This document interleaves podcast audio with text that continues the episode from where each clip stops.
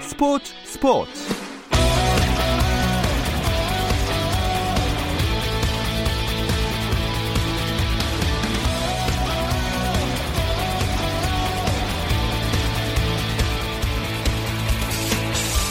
스포츠가 있는 저녁 어떠신가요? 아나운서 김종현입니다. 수요일 스포츠 스포츠는 NBA 이야기 조선의 너바와 함께하고 있죠. 김종현의 스포츠 스포츠 수요일 코너 조선의 너바는 라디오로는 수요일에 들으실 수 있고 유튜브를 통해서도 시청하실 수 있습니다. 유튜브 검색창에 조선의 너바 입력하시면 저희 공식 채널 들어오실 수 있으니까 계속해서 많은 관심 부탁드립니다. 김종현과 함께하는 조선의 너바 잠시 후 시작합니다.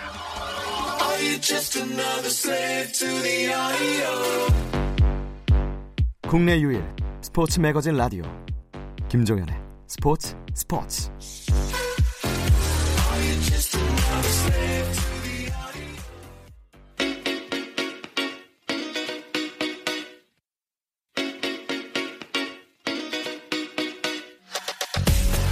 조선의 너바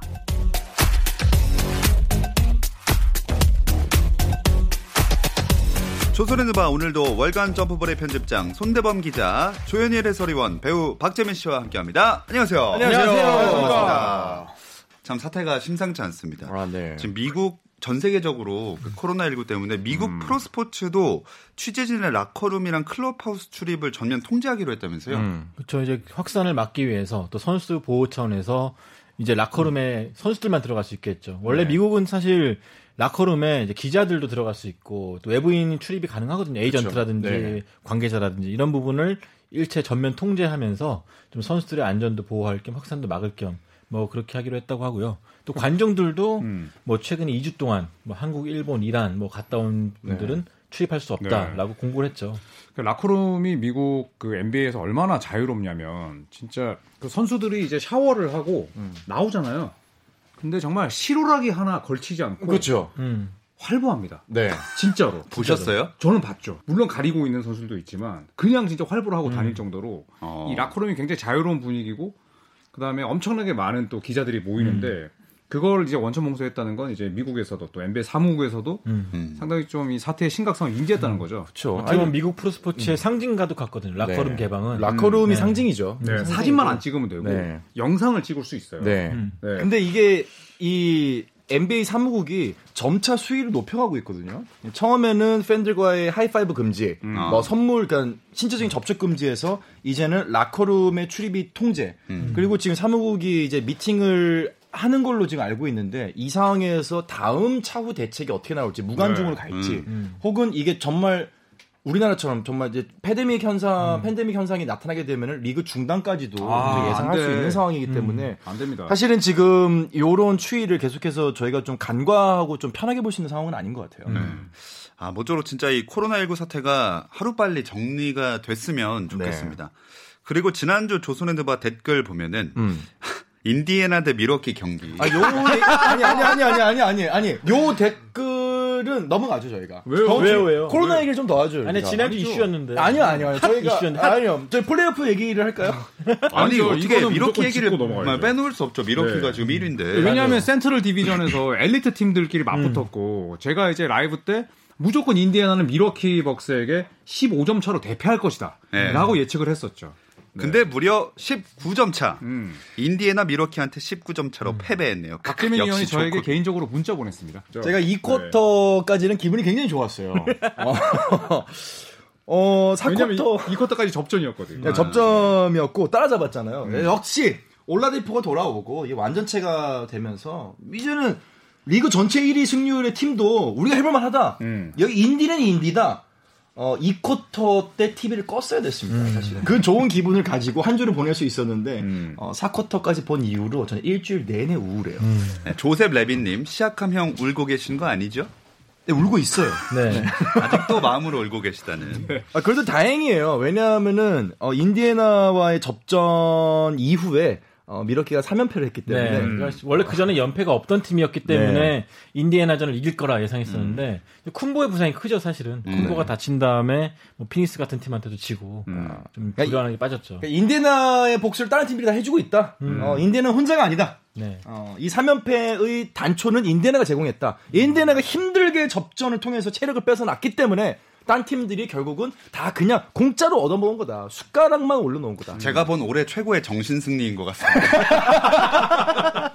어이. 또 다음 날에 인디애나의 경기가 있다. 네. 제가 어떤 멘트 할지 모르기 때문에 네, 다들 뭐 대비하시기 바랍니다. 네, 제가 뭐 그 정도면 거의 근사치로 이제 맞췄다고 보거든요. 네, 그렇죠. 네. 아니, 아무튼 뭐 이 경기가 저희한테는 지난주 얘기한 것 때문에 화제였지만 이거 말고도 굉장히 재밌는 대결이 많았어요. 아 많았죠. 그렇죠. 레이커스와 또 클리퍼스 LA 더비가 있었죠. 네, 네, 클리퍼스. 또 인디애나를 이겼던 미러키를 이긴 네. 레이커스. 그렇죠. 음.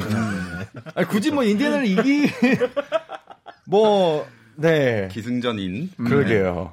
그래서 뭐 레이커스가 사실 이제 우승 후보들을 차례로 꺾었고 네. 그 과정에서 보였던 또 르브론 제임스의 위력. 그리고 또 백투백 대결이었잖아요. 음. 네. 그러니까 르브론 제임스가 30득점 이상한 경기에서 20전 전승. 어. 아, 이 공식이 계속 이어지고 있다는 것도 고무적인 것 같고.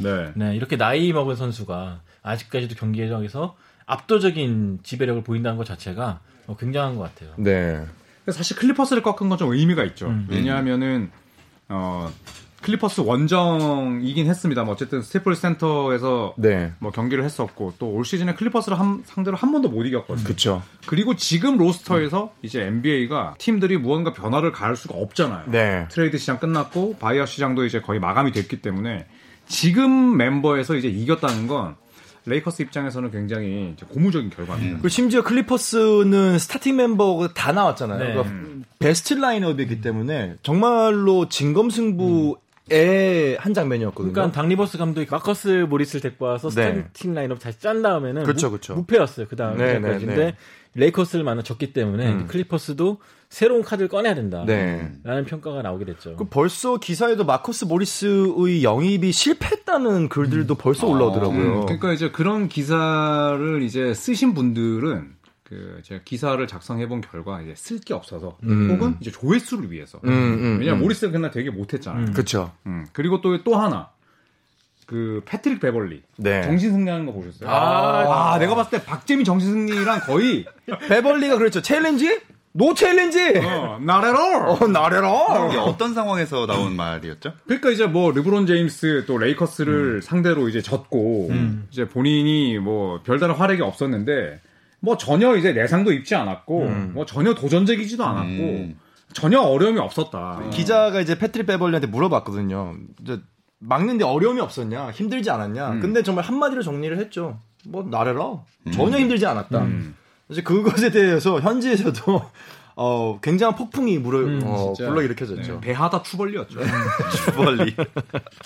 아 좋습니다. LA 레이커스 얘기만 쭉 해봤는데 네. 또 다른 뭐 상승세를 보였던 팀이나 아니면 마쉬움을 남겼던 팀이나 한 주간 어디가 있었을까요?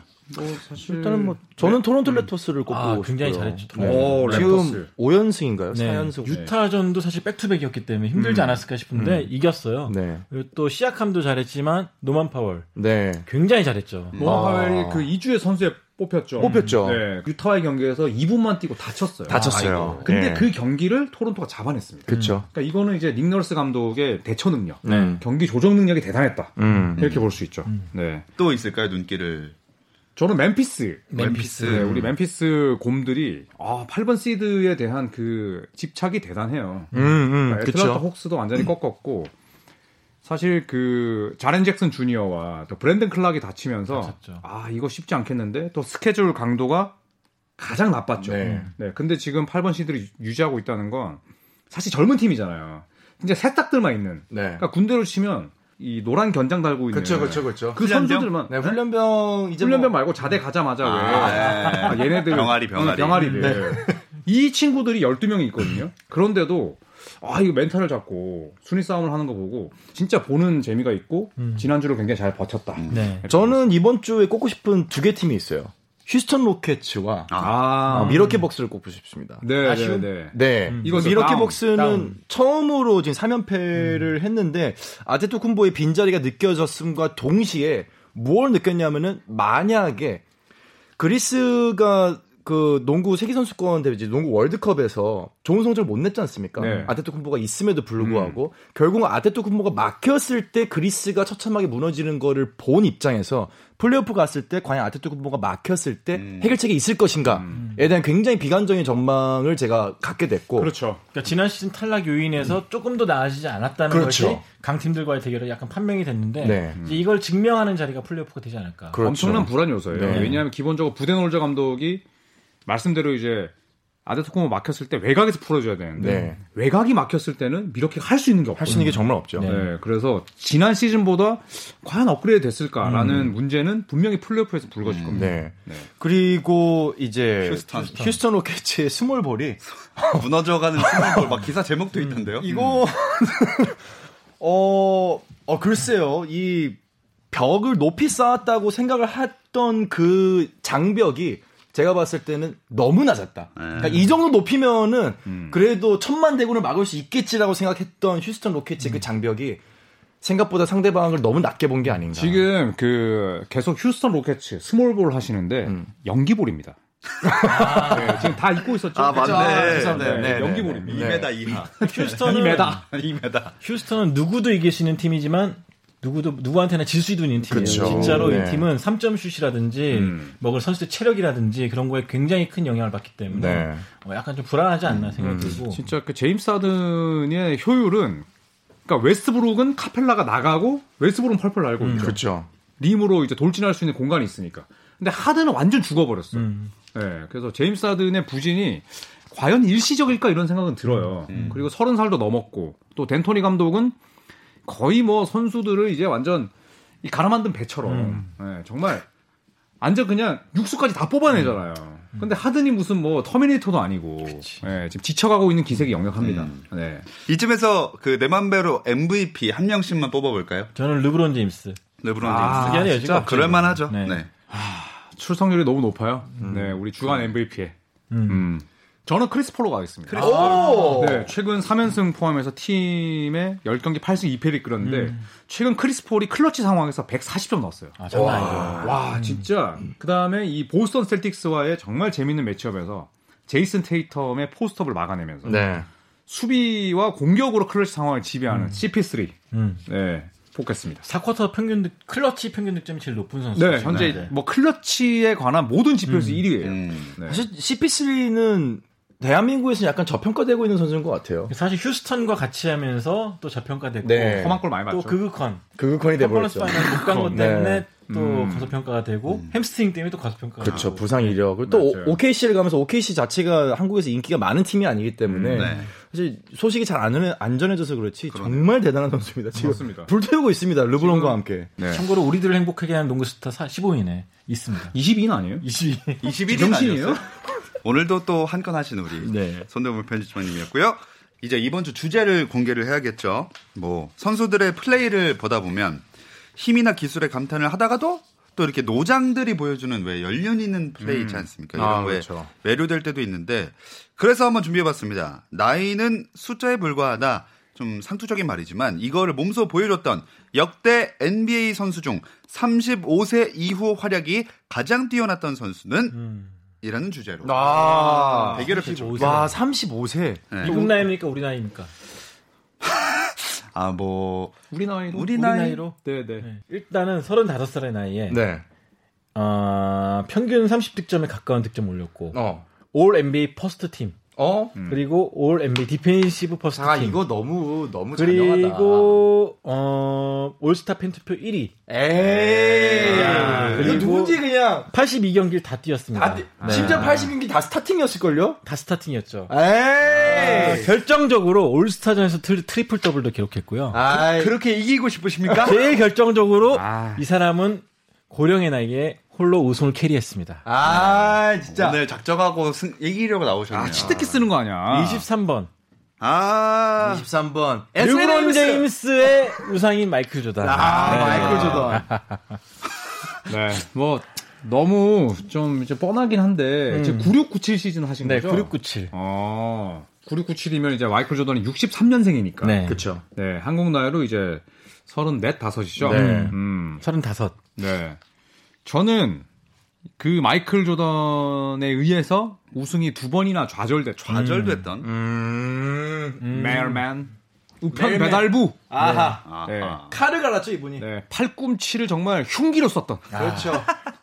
유타 재즈의 칼말론 아, 칼말로. 네. 진짜. 그러니까 마이클 조던은 사실 너무 뻔해요. 네. 근데 네. 너무 잘했잖아. 음. 근데 마이클 조던은 사실 신체적인 나이는 35세가 아니었습니다. 음. 왜냐하면 이제 야구를 하느라 음. 외도를 하지 않았습니까? 그렇죠. 그러, 그러면서 이제 무릎과 발목 쪽에 가하는 그런 충격을 2년 동안 쓰지 않았습니다. 음. 저는 마이클 조던의 그 시즌은 32살이라 봅니다. 아, 근데 근데 약간 논리적이다, 약간. 약간 농구에서 맨날 쓰던 그 근육이 잠깐 굳어 있었던 거죠. 아. 그러면서 감을 찾는데 굉장히 오래 걸렸는데 음. 그럼에도 불구하고 다시 정상의 컨디션 되찾아서 골밑을 지배했다. 음. 코트를 지배했다. 그거 굉장한 노력 아닙니까? 노력이긴 한데 이제 마일리지라는 게 있잖아요. 그렇죠. 이게 류현진 선수가 FA 때 갖고 나왔던 그 마일리지론 아닙니까? 그렇죠. 실제 던진 이닝수 적기 때문에 지금 20대 8이다. 요거 진짜다. 예전에 그랜틸.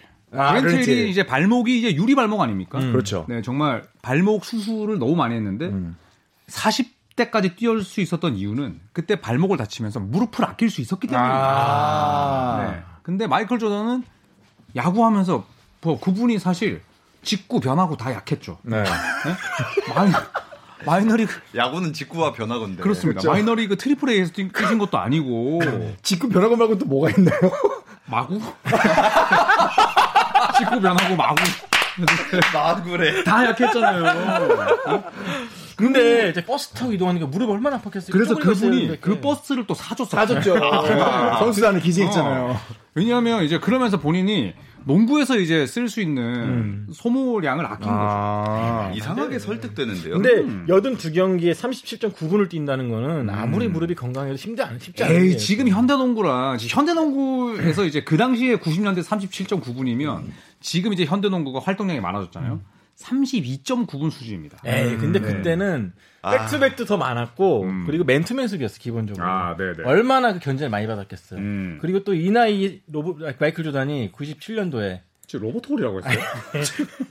97년도에 어. 플루 게임 기억하시죠? 블루 저번에 게임. 뭐, 한번 아, 예, 예. 마이클 조단 명경기로 뽑았다 그렇죠. 박재민 씨한테 졌던 네. 그 경기였는데 아, 식중독. 음. 어, 식중독. 네. 식중독에 걸린 상황에서도 그 투혼을 발휘한다는 걸 자체가 땀을 삐질삐질 나이를 흘리면서. 그러니까 확실히 초월했다. 네. 그리고 마이 칼말론 보십시오. 35살 나이 베테랑 MVP 됐죠. 저 지금 그 칼말로 설명 안 했는데요. 아직. 하나도 안 나왔습니다, 칼말로는. 칼말로는 내 설명 안 했어요. 아직, 아직 뭐, 내용 하나만, 하나만. 모르겠습니다. 네. 좀 남의 이야기를 좀 들어요. 칼말로는 그 나이 먹고 농구 잘했잖아요. MVP 먹었잖아요. 근데 음. 야, 그 나이 먹고 클러치 타임도 잘 두 개를 흘리네. 이게 나이 안 먹네. 아, 나이에 좀 걸맞지 않는 베테랑이 아니었나. 네, 생각이 듭니다. 음. 어, 상당히 세게 갔습니다. 네, 그때 네. 피펜이 한마디 했었죠. 음. 일요일에는 우편 배달부가 쉰다. 음. 쉬는 날이지. 네. 칼말로는 정말 그 왜 우편 배달부라는 별명이 붙었느냐. 음. 매 경기 20득점에 9리바운드 10리바운드를 해서가 아니에요. 술성률이 워낙 좋았기 때문에. 아, 그렇죠. 네, 칼말론이 1996-97 시즌 때까지 아, NBA에서 12년을 뛰는 동안에 빠진 경기 수가 몇 경기일 것 같습니까? 퀴즈 들어갑니다. 근사치를 맞추신 분에게 제가 그 제 차 글로브 박스에 있는 초콜릿 하나 드리겠습니다. 정답, 4경기. 땡. 네. 정답, 7경기. 땡. 네, 몇 경기일 것 같아요? 그 12경기. 12. 어, 또 제일 틀려요, 제일 틀려. 박재민이 제일 맞췄어. 두 경기 빠졌어. 요 많이 걸렸구나. 네? 12년 동안 두 경기 빠졌어요. 야, 대단하다. 네, 그런 마일리지가 엄청 쌓인 상황에서 1997년 35살의 나이로 MVP를 받죠.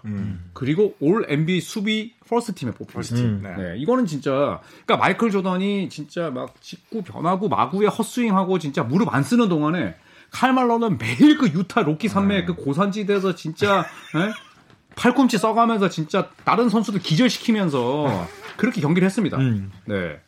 이런 선수가 진짜 나이를 초월한 거죠. 야, 이거, 이거 진짜 안 근데 그래요? 되게 설득된다. 어, 그러니까 이게 근데 이게- 조던이 그냥 확 기울 줄 알았는데. 아니죠. 듣고 아니, 보니까 아니. 에이, 시간 왔으니까. 잘뛴거 35살 나이 마이클 조던 우승을 시켰고 음. 칼말론 그 중요한 경기에서 나이값을 못한 거잖아요. 나이값이 왜 나옵니까? 아니, 나이값을 해야지 근데 자, 35살인데. 네. 그 중요한 경기가 뭔지 모르시는 분들이 그러니까 있을 그 수 있으니까. 1997년 NBA 파이널 1차전. 1차전이었죠. 네, 1차전에서 얼마나 시비가 엇갈렸냐면 접전이었거든요, 그때.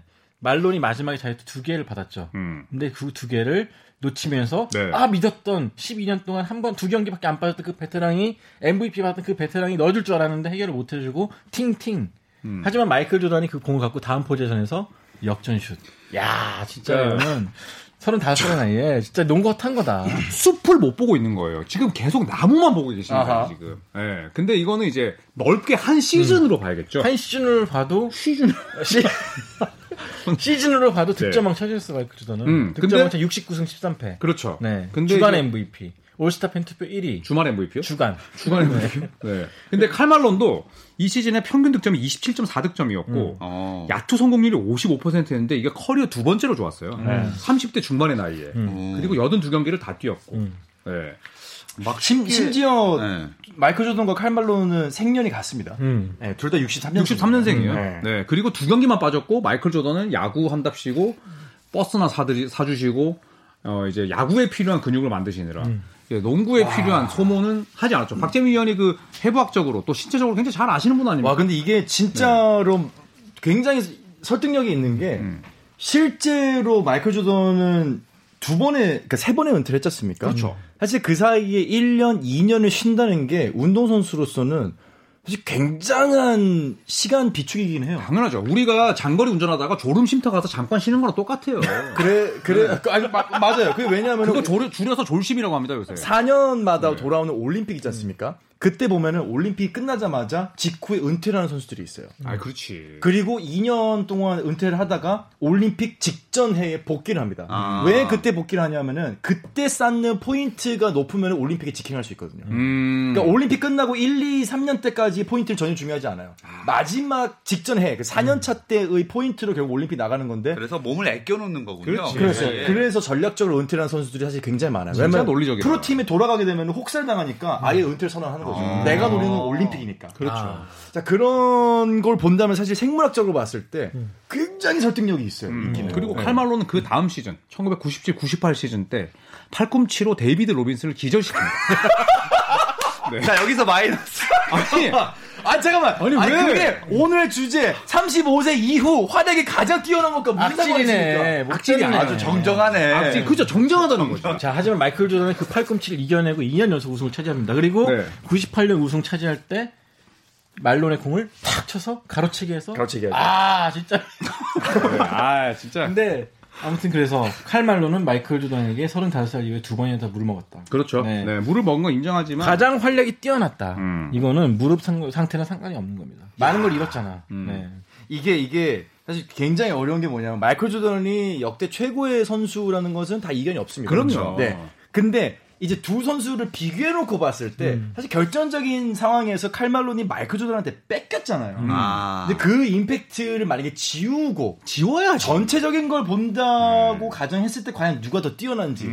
아, 그건 정말 그래야 어려운 좀 더 것 같아요. 공정할 것 차라리 같기도 르브론을 하고. 바꾸는 게 어때요? 저는 이제 르브론도 생각을 음. 했어요. 어, 어. 왜냐하면 르브론이 올 시즌에 보여주고 있는 이런 활약상 그리고 이제 마이클 조던이나 칼 말론처럼 이제 동라이대로 치면 르브론은 2017, 18 시즌이 되거든요. 이때 기록을 보시면 엄청났죠. 82경기 다 뛰었고 37분을 뛰었고 평균 27.5 득점. 음. 그다음에 9.1 어시스트. 네. 그러니까 올 시즌 제외하고 이때가 커리어 하이였어요. 커리어 하이였죠. 어, 네. 그리고 8.6 리바운드에 야투 54.2%. 클리브랜드에서 보냈던 마지막 시즌인데 네.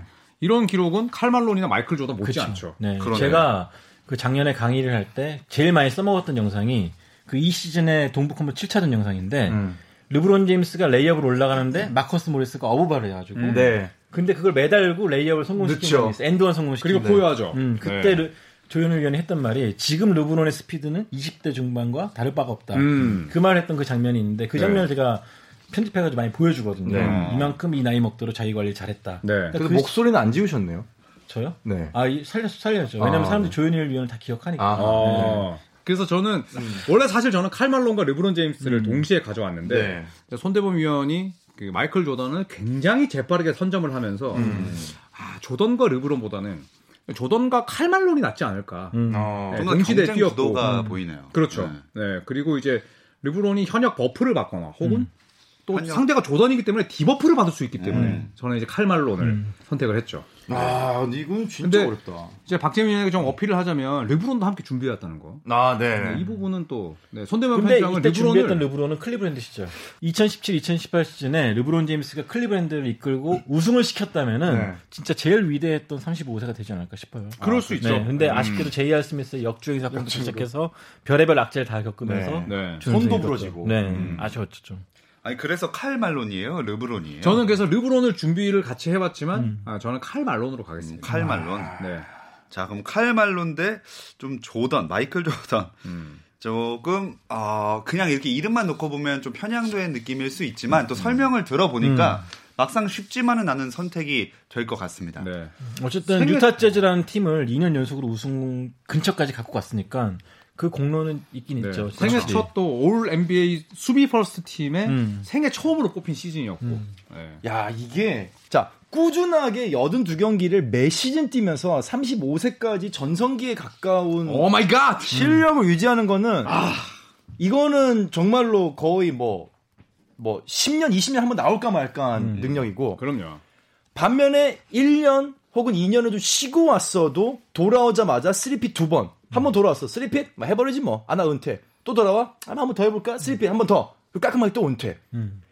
이런, 뭐, 마일리지가 적었다고 해도 돌아오자마자 정말 감각을 끌어올리기가 바빴을 텐데 우승을 또 해버렸다? 35세 나이에?